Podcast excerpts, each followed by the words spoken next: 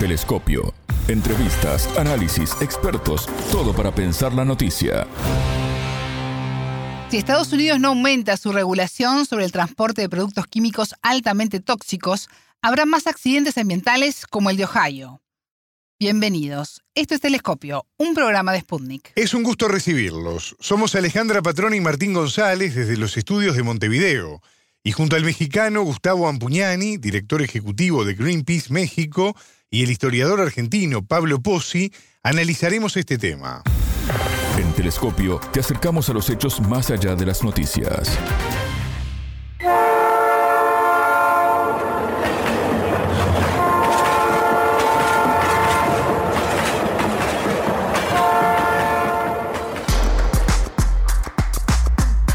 El accidente del tren que descarriló en Ohio con sustancias tóxicas en sus vagones dejó al descubierto la falta de regulaciones y controles por parte de Estados Unidos a favor de las industrias y en detrimento de los posibles daños causados al planeta y a la salud humana ante una catástrofe ambiental. La tragedia ocurrió el 3 de febrero en East Palestine y todavía no está claro cuáles fueron todas las sustancias altamente peligrosas que llegaron al río Ohio, ni los subproductos altamente dañinos que surgieron de la deliberada quema de vagones para eliminar algunas sustancias. ¿Fue peor el remedio que la enfermedad? Lo concreto hasta el momento es que el tren de carga que descarriló tenía más de 3 kilómetros de largo y era operado por la compañía ferroviaria Norfolk Southern. De los casi 150 vagones del tren, 38 descarrilaron, lo que provocó un incendio que afectó a 12 vagones. Algunos de ellos estaban cargados con productos altamente cancerígenos. El entrevistado. Gustavo Ampuñani, director ejecutivo de Greenpeace México. Bienvenido a Telescopio. ¿Cómo estás? Es un gusto recibirte. Hola, ¿qué tal? Muy bien, muchas gracias. Gustavo, el accidente ocurrido en el tren de Ohio, que descarriló transportando productos químicos, dejó en evidencia lo cerca que se está de provocar un desastre ambiental con todo lo que esto implica. ¿Qué primera lectura haces de este hecho y cuáles son los productos químicos más peligrosos de, ocurridos en este derrame? Pues mira, lo, primero que hay que tener en cuenta es que esto sucede porque este tipo de prácticas de transportar sustancias altamente peligrosas en Estados Unidos no cumple con las regulaciones mínimas. Es una práctica que está realmente libre y hay muy pocos controles. De hecho, la autoridad ambiental de Estados Unidos, si bien tiene la atribución de exigir eh, manifestaciones de riesgo para el transporte de estas sustancias peligrosas, difícilmente esto se hace en Estados Unidos porque no hay una obligación para hacerlo. Entonces, cuando esto ocurre, pues bueno, la tragedia ya está desarrollándose. En este tren de Ohio, digamos, quizás el componente más peligroso que nosotros vemos es el cloruro de vinilo, que es un compuesto básico para poder fabricar un tipo de plástico que es el plástico PVC, que es el tercer tipo de plástico este, más que más se produce en el mundo. En este tipo de plástico, si bien tiene muchas funciones, es altamente tóxico. Y lo que más tóxico es, es cuando, digamos, su componente esencial, que es el cloruro de vinilo, digamos, se derrama, como ocurrió después del accidente, y peor aún, lo que han hecho las autoridades en Estados Unidos, que fue incendiar, a quemar este, este componente, Sí. Para prevenir desastres mayores. Pero la quema de cloruro de vinilo también tiene un alto impacto en el medio ambiente y en la salud de las personas. ¿De qué impacto estamos hablando en la salud de las personas? ¿A qué nivel? Estamos hablando de eh, dolores de garganta, este, dolores de cabeza, mareos, todo depende también del grado de exposición al- a la sustancia tóxica. Digamos, si el grado de exposición es alta durante mucho tiempo, pues bueno, las afectaciones van a ser peores. Si el grado de exposición es a distancia y por un ratito, pues bueno, van a ser padecimientos más leves. Pero más allá de eso, lo que estamos viendo es que son sustancias tóxicas que una vez que ingresan en el cuerpo humano se mantienen, permanecen, son persistentes, se acumulan en las grasas de los organismos vivos Y por otro lado, lo que también se está reportando es que eso ha tenido como un impacto quizás este, más, eh, más nocivo en eh, fauna de la zona, se ha llegado a muertes prematuras. ¿no? La gente está reportando peces muertos en los arroyos que hay cerca de estas comunidades, este, animales domésticos, animales de traspatio que también se han, muerto eh, de manera prematura, como se dice, por estar expuestos a respirar las sustancias tóxicas derivadas digamos, del accidente, pero sobre todo de la manera de, de manejar el accidente por parte de las autoridades que, como te digo, para evitar una explosión mayor, hicieron como una quema controlada, según ellos, de esta sustancia tóxica. Pero quemar esta sustancia tóxica también emite al ambiente este, otros compuestos, hay reacciones este, químicas al someter al cloruro de vinilo al calor y esto hace que pues, no ocurran este, todos estos problemas, ¿no? Que impactan la salud de las personas y en el medio ambiente en general. Mientras te escuchaba, Gustavo, pensaba en una frase que hicimos en Uruguay, que muchas veces el remedio es peor que la enfermedad. La incineración entonces pues, generó subproductos que también dañan y mucho al medio ambiente y a las personas y la vida silvestre. Totalmente, totalmente. El remedio es peor que la, que la enfermedad, totalmente de acuerdo. Por eso lo que nosotros exigimos como Greenpeace es, bueno, por un lado, reducir este tipo de cosas, o sea, evitar este tipo de cosas. Y para evitar este tipo de cosas, los sistemas de manufactura tienen que prescindir de compuestos tóxicos. Esta es una vieja demanda de Greenpeace de hace muchísimos años. El sector de manufactura tiene que dejar de utilizar sustancias tóxicas, porque esto es lo que sucede cuando tú transportas sustancias tóxicas durante este, miles de kilómetros en un país como Estados Unidos. Entonces, para nosotros, digamos, el poder evitar este tipo de accidentes implica necesariamente transformar de raíz el modo en que se producen eh, los bienes útiles, los bienes de consumo, si así lo quiere llamar. Digamos, las sustancias tóxicas desde hace años que no deben tener un lugar en los procesos de manufactura. Te consultaba por qué hay tan poca información sobre el asunto. ¿Crees que existe una tendencia a, minimizar las catástrofes ambientales? Eh, ¿No se aprendió nada de, lo que ha ocurrido en el pasado? Pues parece que no, o sea, no se ha aprendido nada de lo que ocurrió en Bhopal hace muchísimos años, a inicios de los años 80 en India, cuando murieron 20.000 personas por fugas y explosiones de gases de sustancias tóxicas de este tipo. En Estados Unidos hay alrededor de 150 accidentes industriales por año. Quizás no de esta dimensión de lo que vimos a inicios de febrero, pero hay 150 accidentes industriales por año.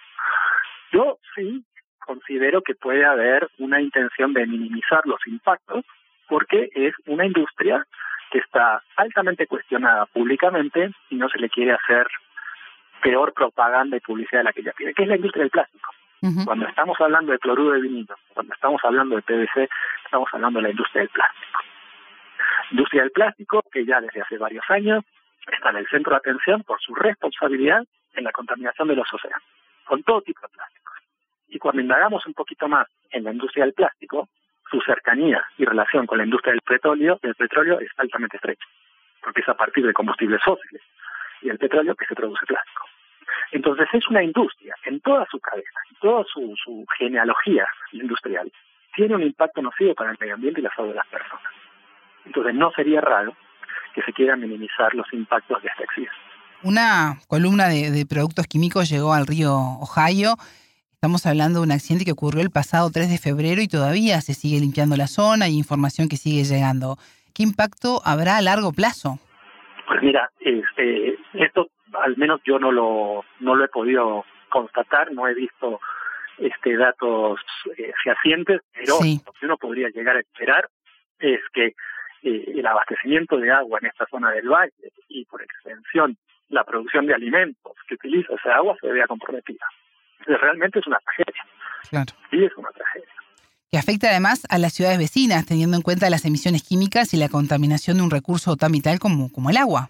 Exactamente, y en esta parte de Estados Unidos que es altamente poblada y que está al norte del país, y bueno, después que estos ríos también se conectan con otros y que van bajando hacia el sur. Entonces, cuando ocurren este tipo de accidentes industriales, más allá del impacto local, o sea, donde sucede el accidente, es la comunidad inmediata, pues bueno, también hay este, impactos a mediano y largo plazo que ya exceden los límites de la comunidad donde sucedió el, el accidente. Entonces, durante varios meses, yo creo que las autoridades de Estados Unidos van a estar lidiando con esto y eh, la administración del presidente Biden va a tener que tomar una decisión, una decisión con respecto a lo que yo decía antes.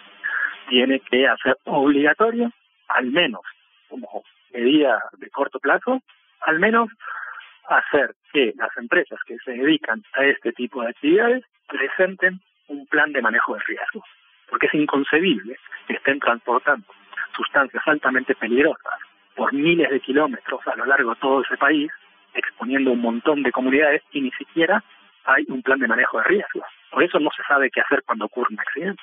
Eso es lo mismo, que no compensa todo el daño provocado, pero de alguna manera hay que implementar herramientas que, por ponerlo de manera muy coloquial, que te hagan la vida más difícil a la industria.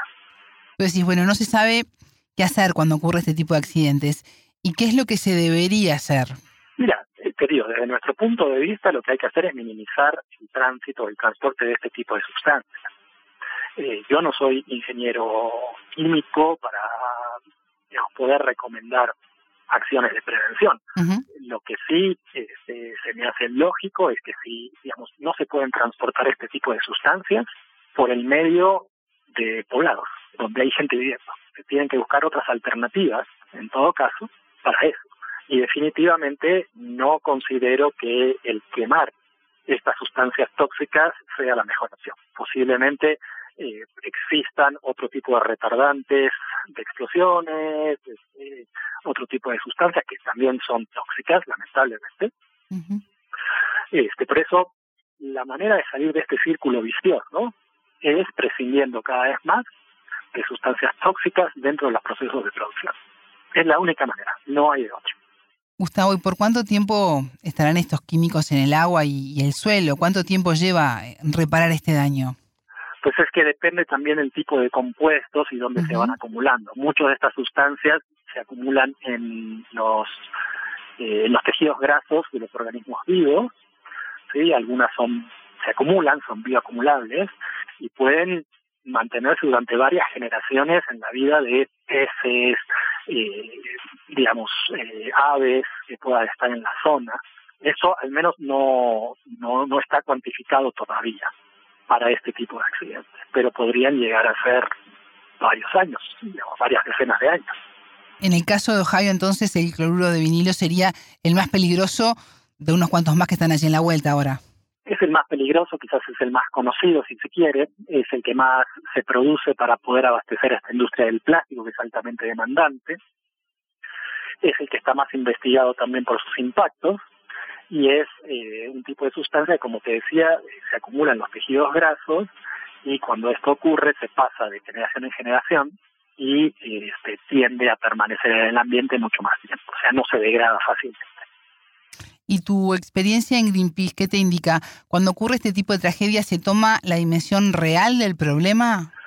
Lo que pasa es que la dimensión real del problema, la verdad, puede estar limitada por los intereses ya sea gubernamentales o industriales.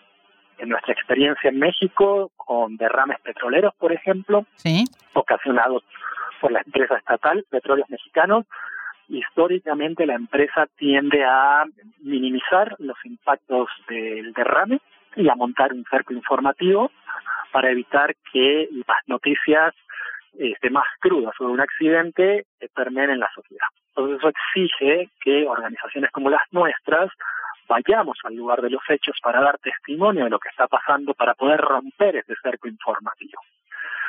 Ahora con el predominio de las redes sociales las personas eh, pueden ser reporteros improvisados de lo que está ocurriendo en su comunidad, es más difícil poder montar estos cercos informativos, ¿no? Entonces, eh, digamos, ahí es donde uno puede empezar a tener como el termómetro más certero, como un chequeo de lo que está sucediendo de manera certera a partir de la gente que lo está reportando.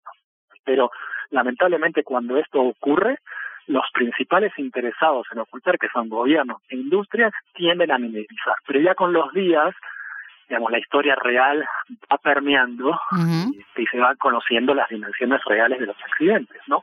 Entonces, por eso digo, yo creo que esta historia está en desarrollo, va a seguir habiendo novedades sobre esto. Y pues bueno, esperemos que las autoridades de, ese país, de Estados Unidos, realmente este, acusen de recibido y endurezcan la regulación para este, poder hacer responsable a la industria de esto y pues digamos, principalmente prevenir que esto vuelva a ocurrir. ¿Y qué cuidado deberían tener quienes viven en esa zona del desastre y sus alrededores? ¿Qué se debería hacer por parte de, ellos para preservar su, su vida? Bueno, este, ahora que ya está, digamos... Que ya ocurrió. La, explosión ya ocurrió, ¿no? No es el momento quizás más peligroso, porque si uno está afuera y este, está la explosión o está el incendio, la quema de las sustancias tóxicas, pues bueno, si uno está cerca, respira esos eh, ese aire contaminado y se puede enfermar. Este, ahora lo que hay que hacer es para evitar ir a la zona cero del accidente.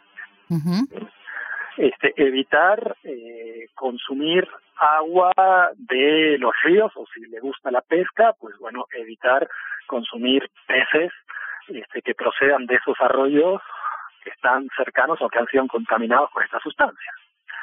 Este, y cualquier síntoma de dolor de cabeza, ardor en garganta, erupciones en la piel, pues uno reportarlas a las autoridades, ¿no? Pues son el tipo de, digamos, de, síntomas más inmediatos de cuando uno ha estado en contacto con estas sustancias tóxicas, le digo, en, digamos, en dosis pequeñas y por tiempo limitado.